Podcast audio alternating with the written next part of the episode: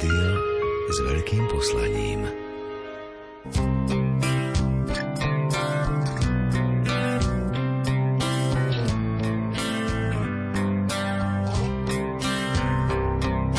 Dobrý deň. Dnešné vyznania budú o babiciach v rómskych osadách i o dobrovoľníckej práci. Dozviete sa, že bola vydaná kniha venovaná návšteve Jána Pavla II. v Ústave svätých Cyrila a Metoda v Ríme a porozprávame sa aj s výskumníkmi z oblasti technických vied. Nebude chýbať ani informácia o aktivitách iniciatívy Kresťan na vidieku. Reláciu pripravili s nádejou, že vás obohatí zvukový majster Jaroslav Fabián, hudobný redaktor Jakub Akurátny a redaktorka Mária Čigášová. Nech sa vám dobre počúva. Som v nej človekom, ktorý kráča tam, kde čisté srdcia sú.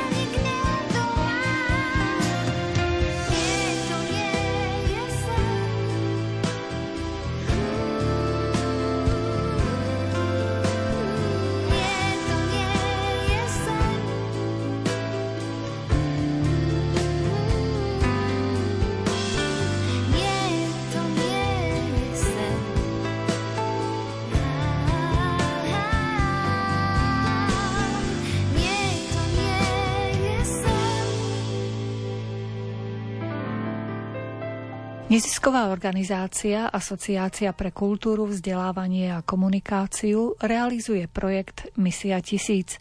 V rámci tohto projektu pôsobia rómske dobrovoľníčky v rómskych osadách v pozícii babic. Babice pomáhajú v domácom prostredí, ale aj v nemocniciach.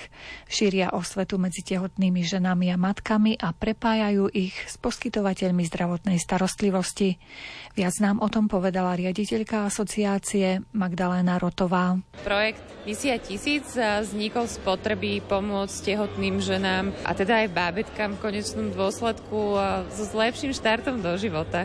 Videli sme to, čo sa deje v rôznych kútoch Slovenska a naozaj Máme ešte tisícovky ľudí, ktorí žijú v absolútne nehumánnych podmienkach a z toho kolotoča sa sami nedostanú. Takže sme to tak aj pomenovali. Misia tisíc je, je prvých tisíc dní od počatia dieťaťa, kedy sa nám vytvára mozog, kedy do troch rokov ešte vieme ovplyvniť, e, ako budeme mať vybudovanú tú infraštruktúru. Do 7 rokov vieme ešte trošku charakter ovplyvniť, ale potom už sa s tým veľa nedá robiť. Takže sme si povedali, že vyhrnieme si rukávy a ideme na to. Druhá dôležitá vec je, že samozrejme aktivizujeme jediný potenciál, jediné síly a zdroje, hlavne zdroje, ktoré v niektorých lokalitách sú, a to sú ľudské zdroje. A tie vlastnou aktivizáciou pomáhajú nielen sami sebe, ale celej svojej komunite. Takže sa nám roztáča taký krásny kolotoč od pomoci seba samému k ďalším a tá zmena teda prichádza znútra. Čiže vy pôsobíte na celom Slovensku prostredníctvom týchto dobrovoľníkov? My sme asociácia pre kultúru, vzdelávanie a komunikáciu. Sme mimovládna organizácia, ktorá toho roku oslaví 23 rokov. Postavili sme národný projekt Zdravé komunity, ktoré po transformácii si teda žije vlastným životom, ale robíme kopec iných činností. V pozícii babic pracujú pani Blanka, pani Darina a pani Helena. Priblížili nám, v ktorých oblastiach pomáhajú ženám z rómskych komunít. Dokážeme ľuďom pomôcť s tým, že keď sú tehotné, odporúčame pravidelnú poradňu, poviem, že aj pravidelná hygiena, ginekologická poradňa. Keď sa det malé narodí, tak tým pádom, keď sa narodí, tak oblečenie, čistota, krmenie, proste vo všetkom, čo sa dá, čo potrebujú mamičky.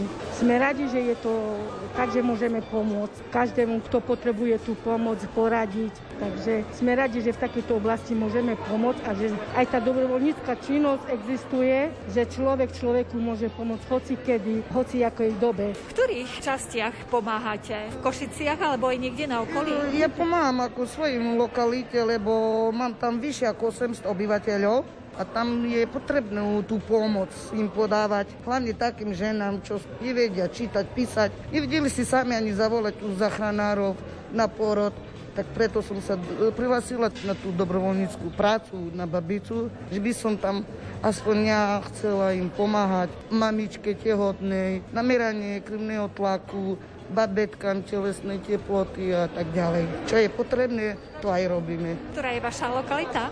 Rudňany. A vaša? Hrabušice. Stalo sa vám niekedy, že sa dieťatko narodilo rovno v osade? Áno, už šiesté diecko som odrodila a bolo zdravé. Mám aj ja z toho radosť. A som sama hrdá, že všetko sa darí a podarilo. A ako vás vnímajú v tých osadách, keď tam prídete? Sú radi. Sú radi, že naštevujeme i pýtajú si sami pomoc, keď potrebujú.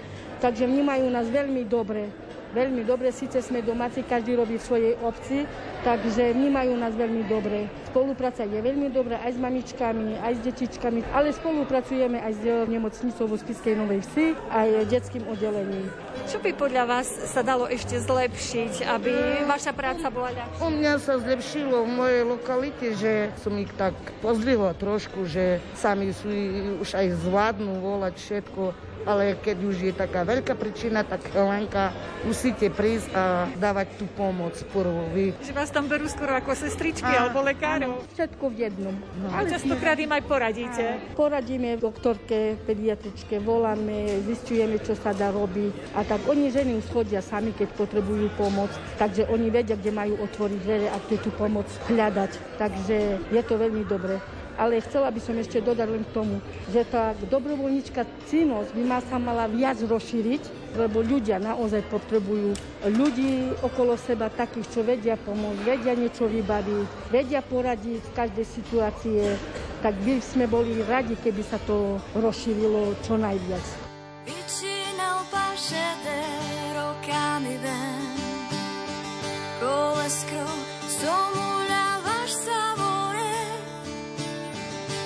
Většinou paše jde rokami ven. Koleskro, somu láváš savorem.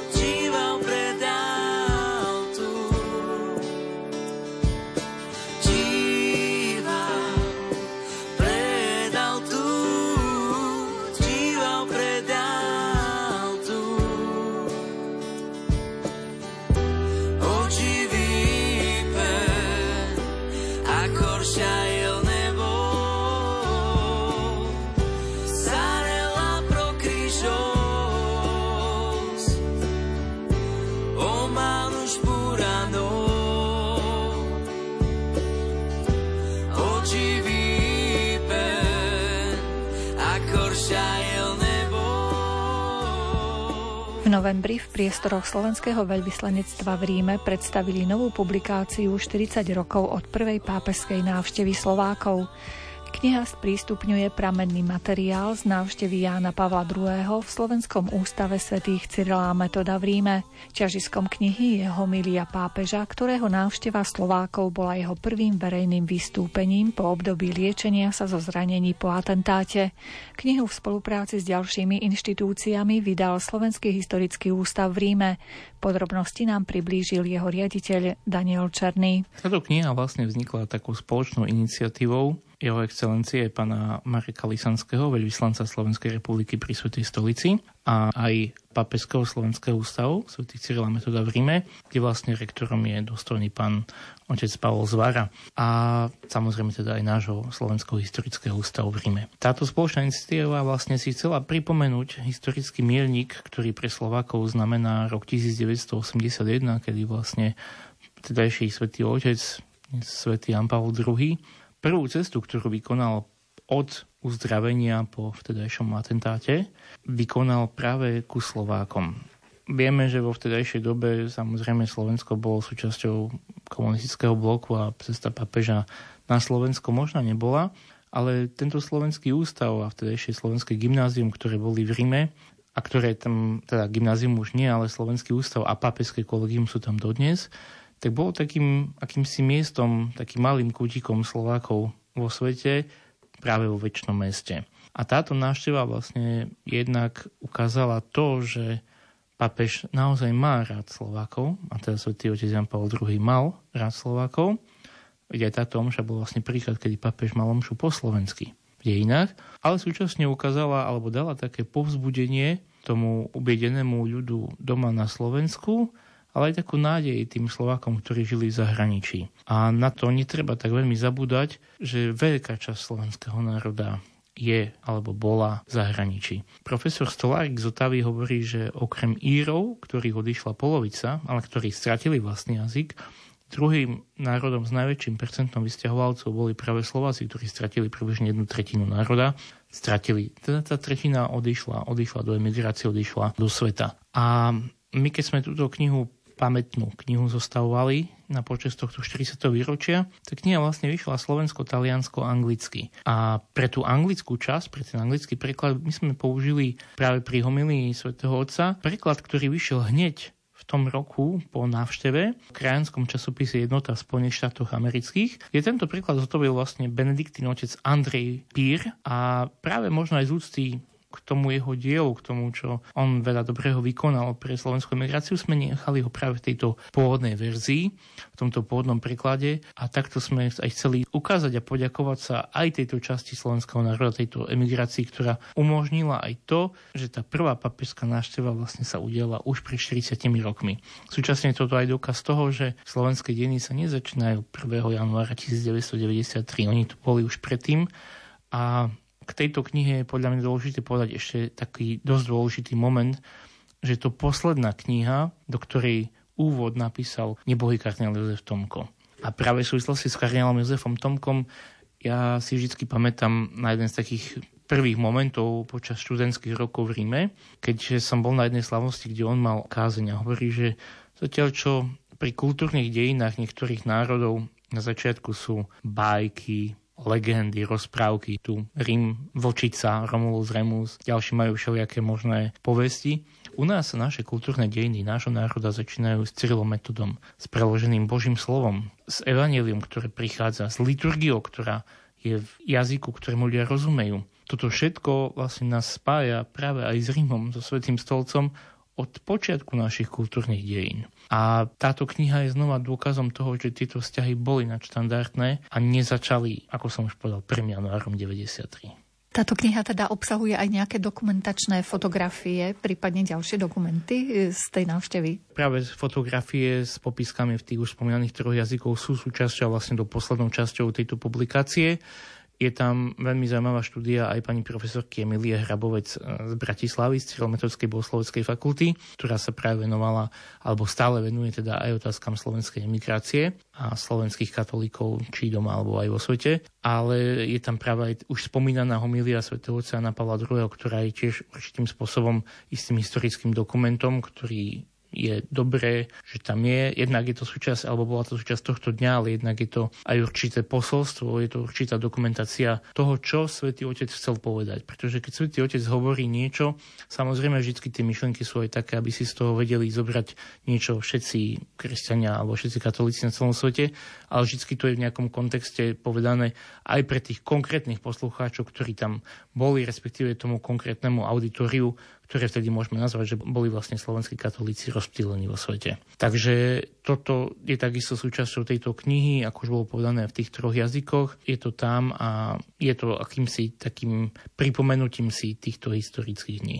O čom bola tá homília, keď si spomínate? Tak tej homilii samozrejme sa dotkol práve už toho vždy nami chváleného dedictva otcov dedictva svätého Cyrila Metoda, ale je to práve aj takým akýmsi prierezom tých práve aj toho nášho, poviem to takto, náboženského svedomia, svedomia nášho národa a toho, čo, toho dobre, alebo čo ten odkaz vlastne hovorí nám aj dnes, alebo hovorilo v vtedajšej dobe. Ono celkové tie 80. roky, začiatok 80. rokov vlastne prinieslo sebou aj to, že Cyril metodom sa stali spolupatronmi Európy. V Kanade vzniká slovenské biskupstvo Cyrila metoda a takto možno znova trochu pripomeniem aj práve vďaka zasluhám na tom poli výskumu profesora Michala Láska, ktorý vlastne veľkú časť svojho života, alebo proste pre neho téma Cyrila metoda bola naozaj nosnou témou a preto si myslím, alebo tak za mňa osobne som veľmi rád, že práve v tej obrazovej prílohe jedna fotka je aj fotka profesora Michalácka so Svetým Otcom. Majú šancu naši poslucháči si prelistovať tú knihu?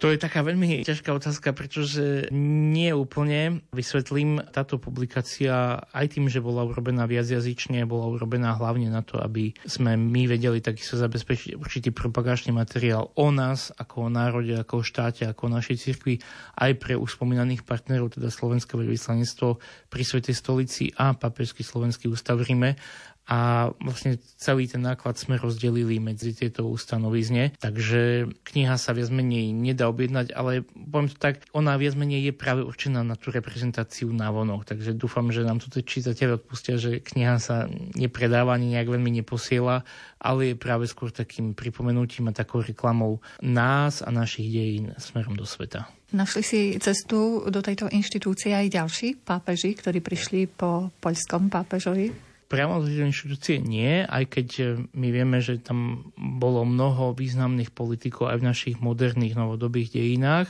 aj v tomto roku, ale už o ďalšie návšteve papeža teda už my vieme skôr to, že vlastne táto nie je poslednou návštevou papeža medzi Slovákmi. Takto by som to otočil, pretože vieme, že potom aj v roku 1984 pápež znova svätý otec Jan Pavel II pri návšteve vlastne Kanady navštívil aj Slovákov a potom vlastne vieme, že už po páde železnej opony koľko bolo cez pápežov na Slovensko, končiac to vlastne poslednou minulého roku.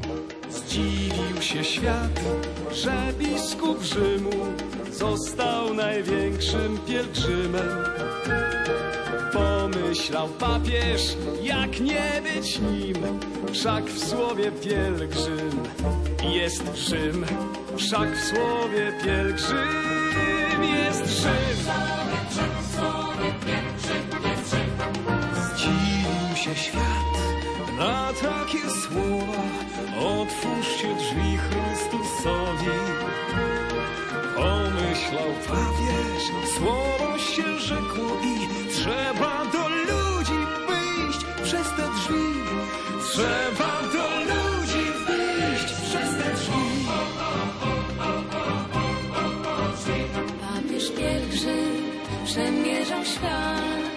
ślad za Norwidem, myśląc sobie, ze mną jest Pan, dokąd idę.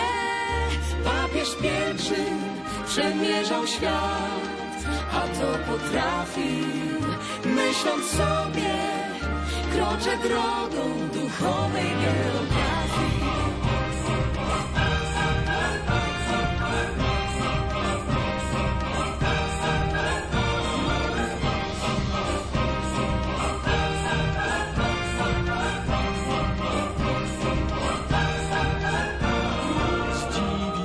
Świat, zdziwił się srodze, papież w rzymskiej synagodze. Pomyślał papież, dziwisz się teraz, zapytaj Jurka Klugera, zapytaj Jurka Klugera.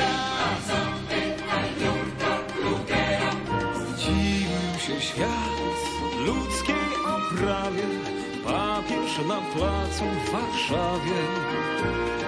Tylko Duch Święty nie zdziwił się nic, stąpił i zmienił oblicze tej ziemi, stąpił i zmienił oblicze tej ziemi.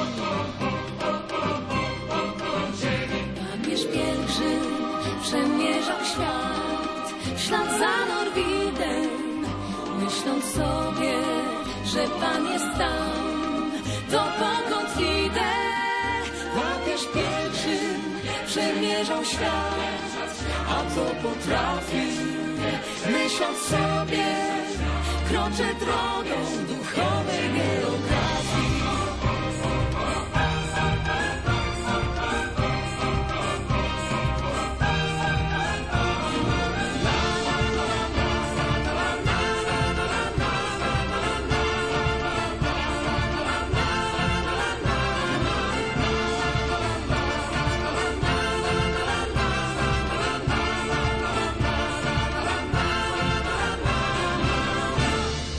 Tým, ktorí sa radi zvrtajú v kuchyni a pripravujú chutné jedlo pre seba aj svojich blízkych, nie je indukčný ohrev neznámy.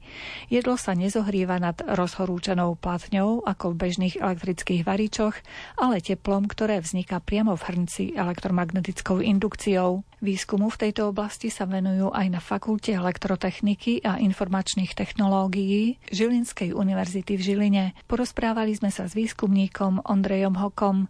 Zaujímalo nás, či má indukčný ohrev aj nejaké nevýhody. Najväčšia nevýhoda indukčného ohrevu sú prvotné náklady. Musíte si kúpiť drahú varnú dosku, drahé hrnce a potom už plynú z toho iba tie výhody, že máte veľkú účinnosť až do 98%, pokiaľ je to kvalitný výrobca, pretože sú tam spínané zdroje, ktoré sú riadené mikroprocesormi a tie vám udržujú tú efektívnosť výroby elektrického tepla na veľmi vysokej úrovni.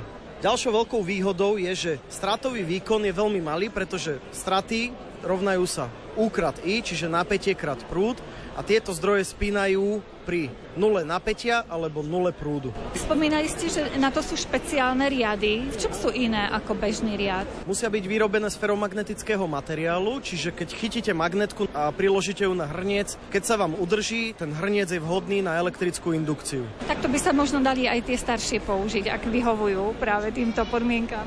Samozrejme, riady od babky sú tie najlepšie, lebo sú liatinové. Kde všade sa ešte dá využiť táto technológia? Všade, kde potrebujete zohriať nejaký železný kov, čiže kovači, umeleckí kovači to teraz využívajú vo veľkom, lebo oni nebudú strácať čas tým, že si cez uhlie vyrobia tú správnu teplotu a budú tam dlho ohrievať.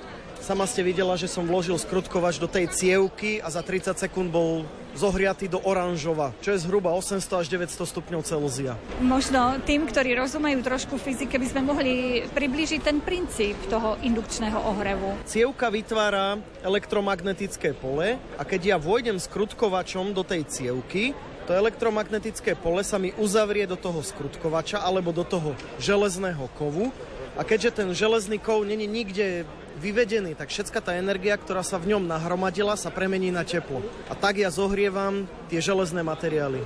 Ste spomenuli tú obrovskú účinnosť ohrevu, čiže ak by sme zašli do kuchyne a používame teda ten indukčný ohrev, tak čo sa tam deje?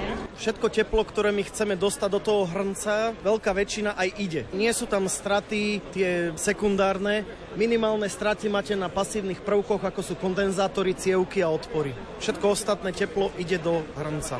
A to je presne to, čo chceme. Čiže nič navyše sa tam neohrieva v podstate. Len čo chceme, ten hrniec s tým jedlom. Hypoteticky, pretože 98%, jednoduchý výpočet máme kW, 98% z neho je koľko? 980 W. Čiže 20 W sa mi stráti do tepla inde. Zas to je zanedbateľné v porovnaní s bežnými elektrospotrebiteľmi. Ale toto dosahujú len tí najlepší výrobcovia. Povedzme si, nie každý má takéto účinnosti. Vy, keď si budete zariadovať domácnosť, siahnete po indukčnom variči? Áno, ja už indukčný varič mám. A dá sa niečo ešte na tom vylepšiť podľa vás? Samozrejme, keď budú lepšie materiály, tie polovodičové hlavne myslím, aby na nich boli čo najmenšie úbytky, tak vieme to posunúť ešte na vyššie účinnosti a medzi výskumníkmi zo Žilinskej univerzity ešte zostaneme. Na jednom z podujatí v Košiciach prezentovali jej vedeckí pracovníci rôzne praktické ukážky, ktoré prilákali k ich stánkom, predovšetkým deti. O aký pokus konkrétne šlo, to sme zisťovali u Mariana Hruboša z katedry riadiacich a informačných systémov Fakulty elektrotechniky a informačných technológií. Máme tu, volá sa to, že páka s matovou odozvou a je to vlastne virtuálne virtuálna loptička s pákou, kde deti si môžu odpaľovať loptičku, ktorá reálne neexistuje niečo nereálne môžeme odpaľovať? Áno, niečo nereálne, neexistujúce, avšak my sa tvárime, že to tam je, vieme to opísať nejako matematicky, že to tam je a potom sa s tým vieme hrať. Vo všeobecnosti, čomu sa venujete na vašom pracovisku, akým výskumným úlohám, čo skúmate? U nás sa zaoberáme automatizáciou, čiže riadením, či už je to riadenie v doprave alebo v priemysle. Ak spomeniem tie priemyselné veci, tak sú to robotické linky, PLCčka, nejaké výrobné linky. A potom, čo sa týka tej dopravy, tak tam e, sa zaoberáme bezpečnosťou v doprave, návrhom nejakých signálnych plánov a riadením dopravy napríklad na železnici. Človek má už dojem, že takmer všetko je už automatizované. Dá sa ešte niekam posunúť? Určite dá ale je to skôr o mentálnom vybavení ľudí, lebo ľudia ešte nechcú, aby všetky veci za nich prebral stroj. Napríklad, ak sa rozprávame o doprave a podobne, veľa ľudí neverí tým strojom. Tak možno, že sa obávajú, že nejakú chybu urobí ten stroj a že by to mohlo nedobre dopadnúť. Samozrejme, toto je jeden z veľkých problémov, treba sa tomu venovať. Niektoré veci sa už teraz dajú odstrániť a skôr vidíme v niektorých veciach také nepochopenie tej techniky a toho, čo je za tým a čo by to vedelo ľuďom priniesť. Čo to teda môže priniesť ľuďom podľa vás? Je veľké spektrum veci, ktoré sa dá použiť. Ale napríklad veľa ľudí sa bojí, teraz poviem jednoducho čipovania, ale keď si zoberieme, že taký čip by dokázal povedať príslušníkom záchranárskeho zboru, či máme nejaké alergie, či sme na niečo chorí, či nebereme nejaké lieky. A keby toto oni vedeli, oni by hneď vedeli ľahšie poskytnúť prvú pomoc alebo liečbu. Možno tie obavy vyplývajú z tej ochrany osobných údajov, že aby sa nedostali tieto informácie do nepovolaných rúk. To je pravda a tu práve naražame na to nepochopenie tej situácie, lebo ak ja viem len o človeku nejaké číselko, tak to mi o ňom nič nepovie. Ale keď viem zabezpečiť dobrý prístup k databáze, ktorá mi vie povedať mne ako um, hasičovi, záchranárovi o tom človeku niečo a nikomu inému, tak vtedy je to správne. Možno ďalšie obavy verejnosti môžu vyplývať aj z toho, že sa obávajú, že stratia zamestnanie. Stroje môžu dokonale pracovať, nepotrebujú odpočinok. Čo potom s ľuďmi? Ukázala to aj e, priemyselná revolúcia, že áno, ľudia prišli o prácu takú tú nudnú manuálnu ťažku, ale otvorilo to možnosť pracovať v niečom kreatívnejšom a pracovať na sebe. Majú záujem študenti a mladí ľudia práve o tento odbor automatizácie? U nás máme celkom zaujímavých študentov, máme počet taký, že radi by sme privítali aj ďalších, ale to je celkovo problém všetkých technických škôl a technických odborov. Spolupracujete aj s inými pracoviskami vedeckými doma alebo v zahraničí?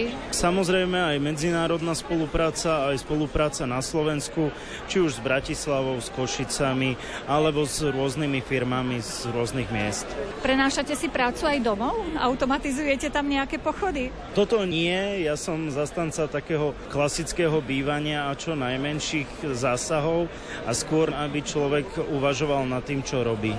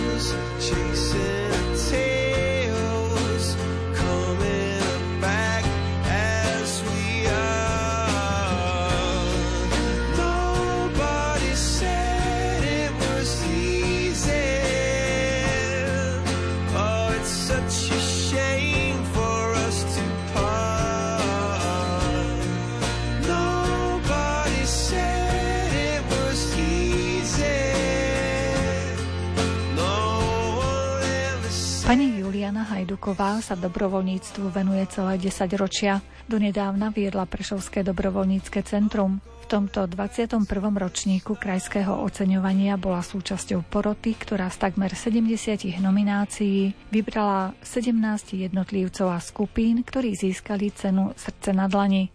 Časoch, keď v Prešove ešte len začínali s oceňovaním dobrovoľníkov, to nebolo jednoduché. Naozaj, začiatky boli ťažké, ale to asi v každej tej oblasti. A povzbudivé je to, že vždy ten počet narastal, aj keď naozaj to není o počtoch. Ani to, čo dnes odznelo, pre mňa nie je zárukou kvality. Ale musíme povedať popravde, že dobrovoľnícka práca sa ťažko hodnotí, každý je iný a každý je vzácny. Takže aj tie nominácie, alebo výber z takého počtu, preto to hovorím, je oveľa ťažší, než keď máte 30. Máme svoje kategórie, ktoré treba dodržať, vyhovieť chceme aj mužom, aj ženám. Takže prosím, to treba nejak sklbiť, ale si myslím, že aj ten nový tím dá tomu taký dobrý punc.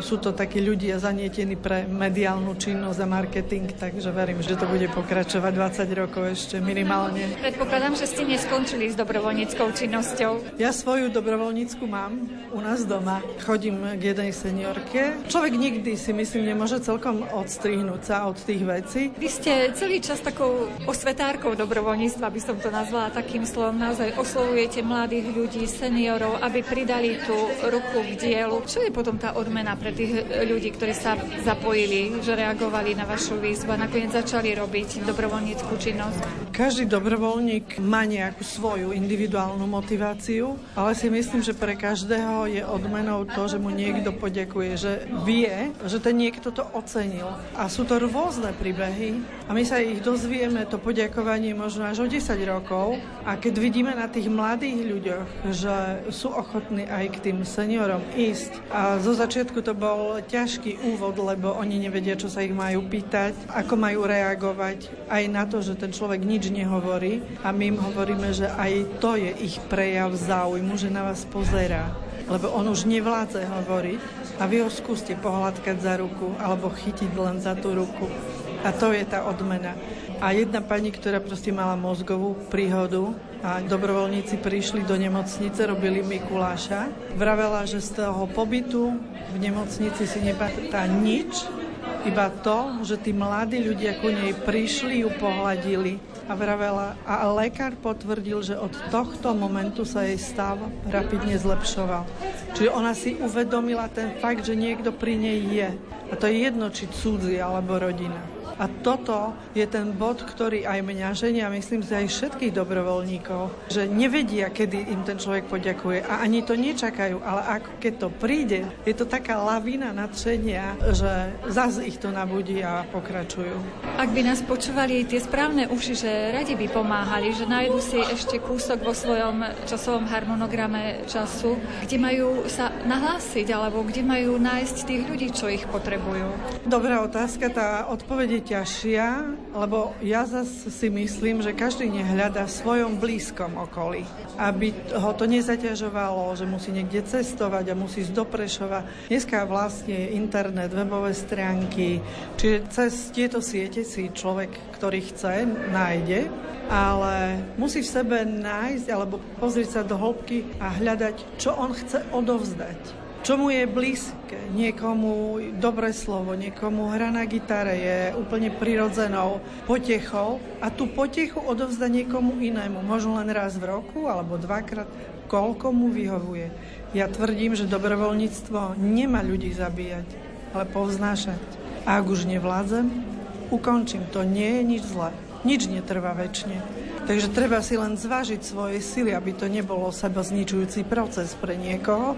A môže ten človek potom na tom rásť a budovať aj profesný život. Lebo to veľmi pomáha tým ľuďom organizovať si čas, komunikovať s ľuďmi, postaviť sa neznámym ľuďom z očí v oči a povedať niečo. A toto po čase tí ľudia hovoria, že to je ten marketing, to je i tá výchova, ktorú v rodine nezažijú. Toto je tam iná výchova, ale ten no- nový prvok získajú tu. Možno mnohokrát človek, ktorý potrebuje pomoc, môže žiť v našom susedstve. Môže to byť sused v paneláku, alebo možno aj člen rodiny. Áno, my by sme mali mať odvahu sa opýtať, kde potrebujete pomoc.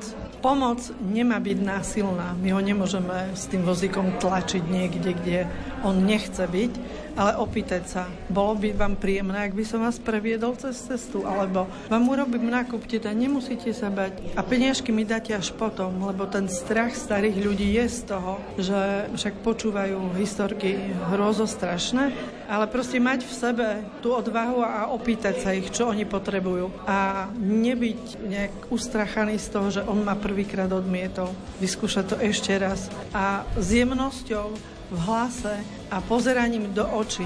To je to dôležité a ten starý človek tomu uverí a stanú sa z nich možno i priatelia, aj keď sú generačne úplne inde. Nakloň svoj zrak do mojich dlaní prinášam dar seba sám. Ty jediný keď som slabý, že s láskou túžim ísť, pomáhať. Ak vonku zúri dážď, idem ja. Ak vonku vládne tma, pôjdem ja. Viem, že nie som sám,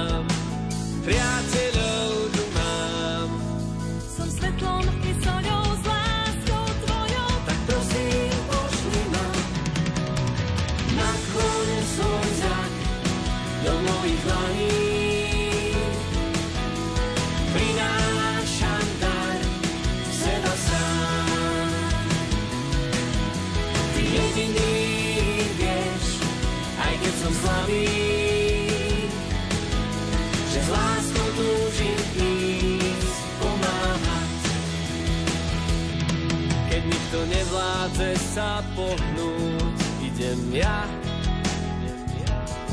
Keď sa nám budú vysmievať, pôjdem ja. Viem, že nie som sám, priateľov tu mám. Som svetlom i soľou s láskou tvojou, tak prosím, pošli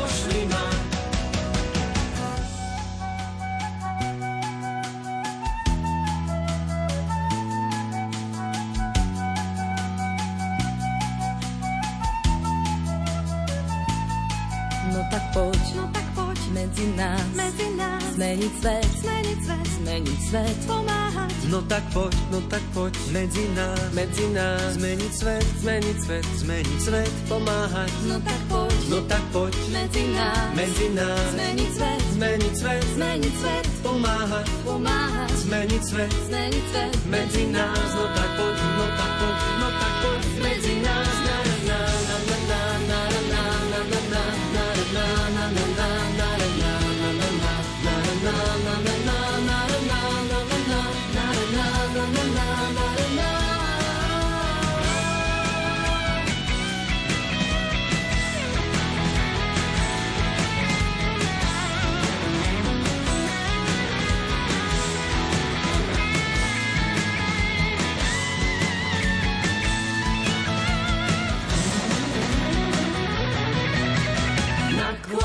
svoj zrak do mojich dlaní. Prinášam dar seba sám. Ty jediný vieš, aj keď som slabý, že s láskou túžim ísť.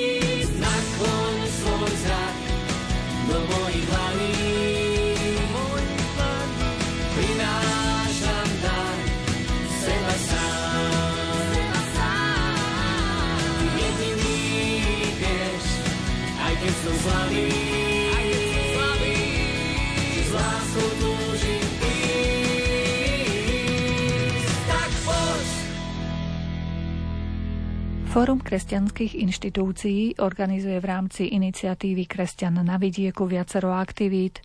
Sú to predovšetkým rôzne semináre a stretnutia so zaujímavými ľuďmi, ktorí môžu byť inšpiráciou pre slovenský vidiek.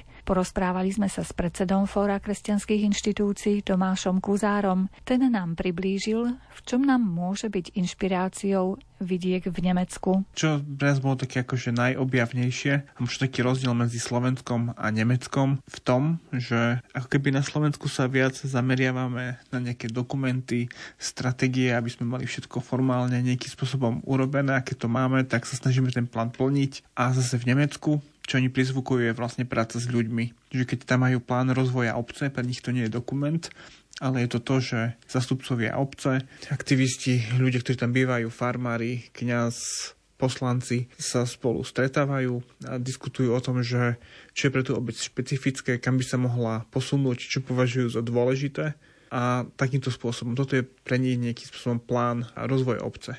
Čiže u nás to veľakrát berieme skôr formálne, že v obci sa zvolí nejaké zastupiteľstvo, je tam starosta a tí občania si povedia, že my sme ho zvolili, tak 4 roky nech on robí a uvidíme, čo z toho.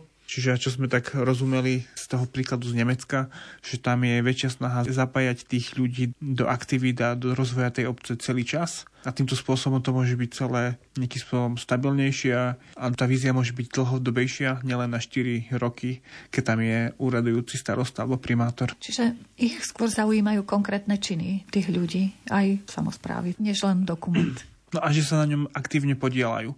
Čiže možno tým, že na Slovensku sme zažili 40 rokov socializmu, tak vlastne tých ľudí to úplne zmenilo a tam tie vzťahy sú a tá história je úplne iná, tak tí ľudia sú zvyknutí, že sa musia starať o svoj kraj, o svoju obec aby rozkvitala. Takže potom si vedia povedať, že čo je pre tú obec charakteristické, čo chcú, aby tam bolo a podľa toho ju vedia ďalej rozvíjať. Čiže aj tí ľudia samotní priložia ruku k dielu, že nie je to len tak, že idem sa posťažovať starostovi, že mi niečo nefunguje a že tu sú smeti a podobne, ale že Áno, niečo priložia- konkrétne urobia. Aj urobia, aj, aj povedia, vlastne sa cítia byť tou súčasťou, sa cítia byť spolu zodpovední za tú obec.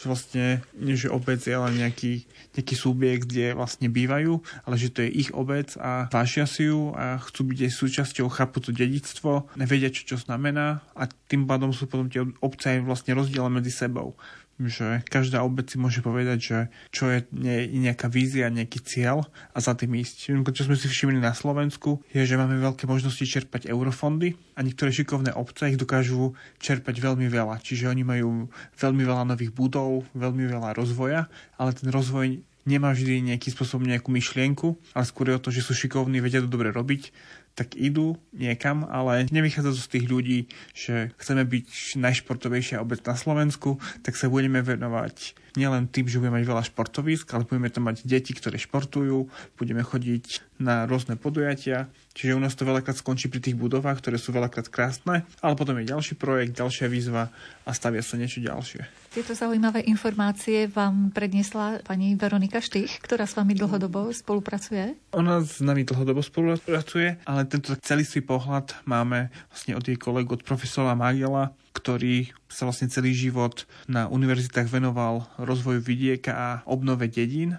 Čiže jeho skúsenosti nie sú len z Nemecka, ale z celého sveta, či už z Južnej Ameriky, z Afriky, z Číny. A on dáva to vlastne do nejakého pomeru, že ako to funguje tam, čo funguje, čo nefunguje. Čiže bolo to veľmi zaujímavé a vlastne za veľmi krátky čas sme si z toho dokázali odniesť veľa nápadov, ktoré môžeme teraz na Slovensku začať realizovať. A tým pádom, že on má tak veľa skúseností, tak tie nápady boli veľmi inšpiratívne. Že nie, nie je to niečo také, čo sme tu už veľakrát počuli, ale že niečo, čo wow, to je super, že takýto pohľad je. A keď to niekomu povieme, že vlastne my v tom už nejako pokračujeme, máme nejaké menšie stretnutia a veľa tých ľudí chytí za srdce, že wow, toto je to, čo vždy sme chceli, že my sme chceli, aby tá dedina bola taká, že kde sa tí ľudia o ňu starajú, kde sami môžu povedať, že čo chcú ďalej, že takto máme z toho veľmi dobrý pocit, že mnoho ľudí práve toto vyhľadáva a chce. Čiže teraz sa nám to celkom darí ísť týmto smerom. Aké napríklad nápady vás inšpirovali, ak už by ste mohli aj prezradiť?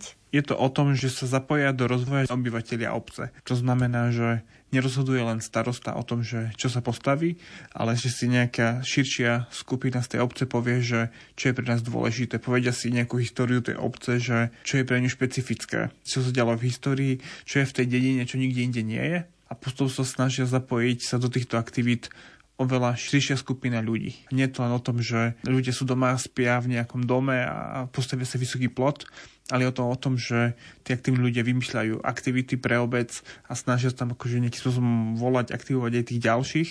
Čiže toto je taký nápad, ktorý postupne prezentujeme vlastne ľudí, ktorí z jednotlivých obcí poznáme a oni sú z toho veľmi radi, že presne toto by chceli a veľmi im pomáha, keď majú možnosť stretnúť podobných ľudí z iných obcí, z iných dedín, ktorí majú podobný, akoby, podobný nápad, podobný pohľad.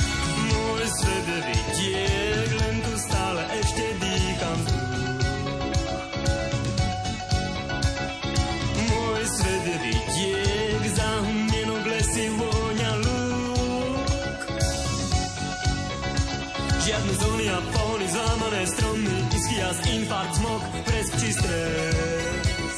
Tu nie Žiadne bim bam bang, bra, iceberg, bum bum, ša, aha,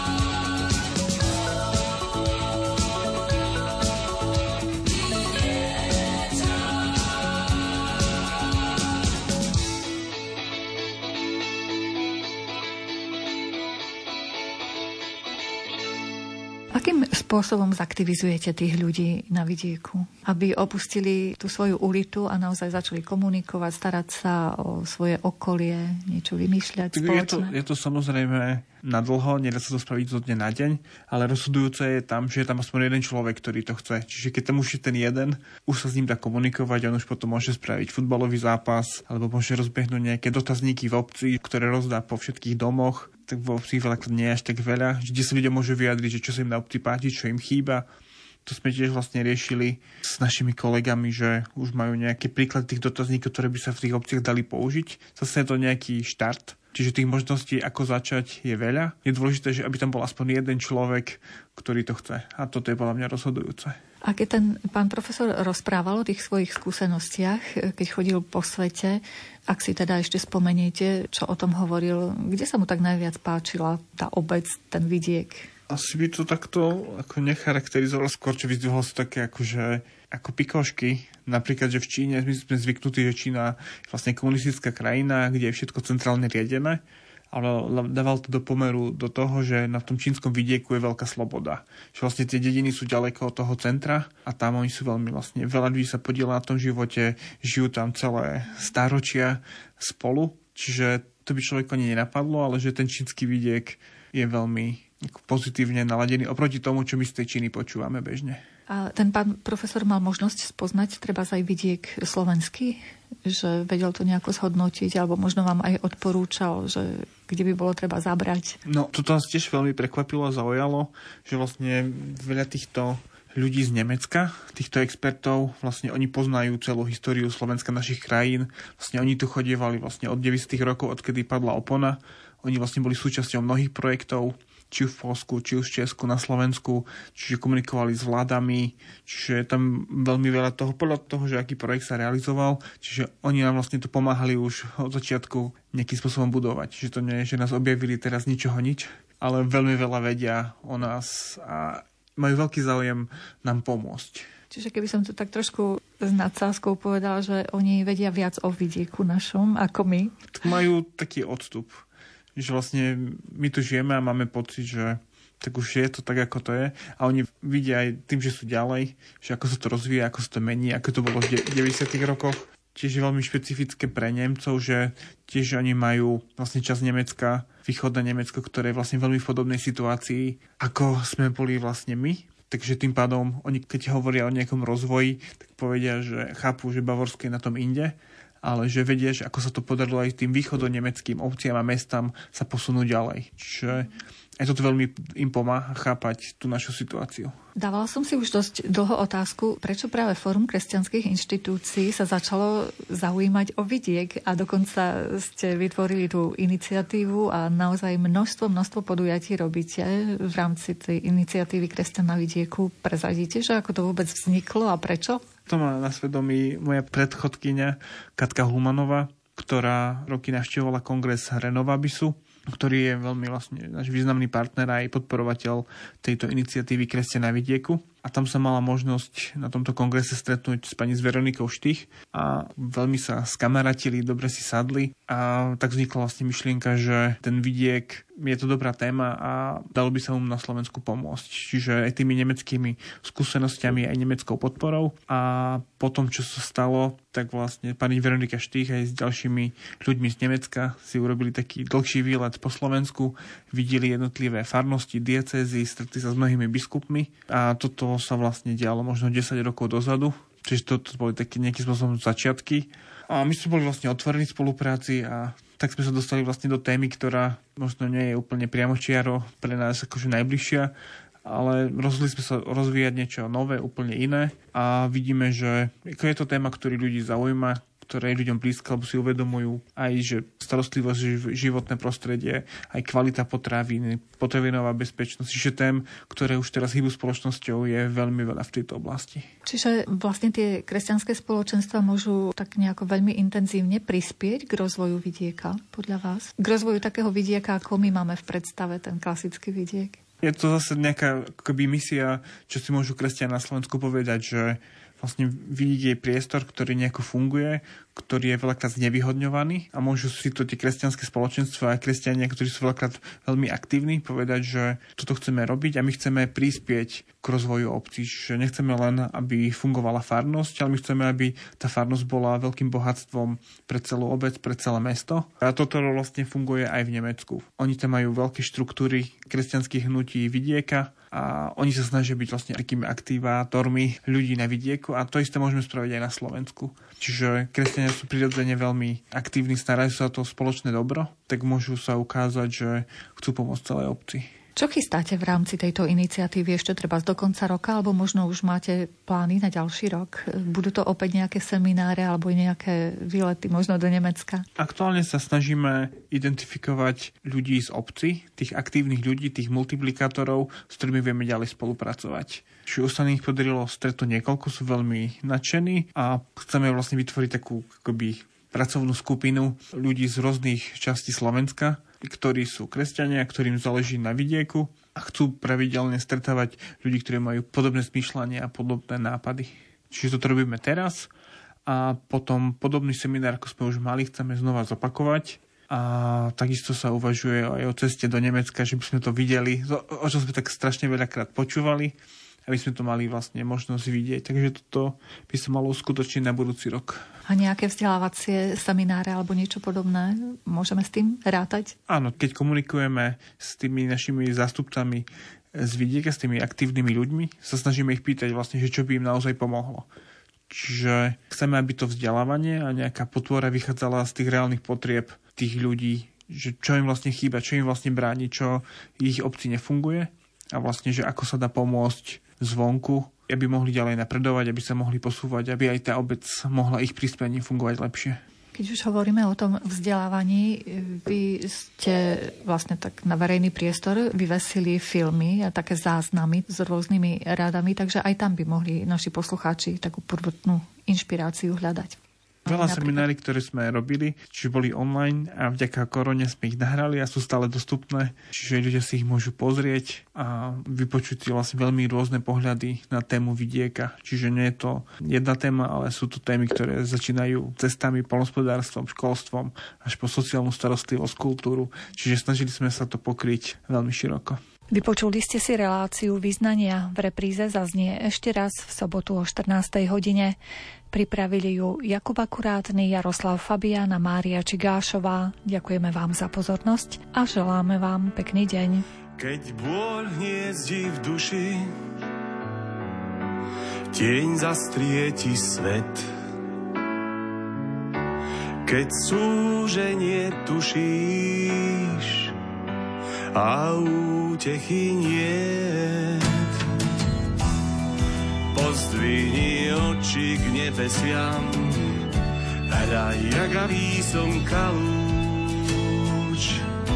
v ňom znamenie Božie nie si sám, len veriť mu skús. A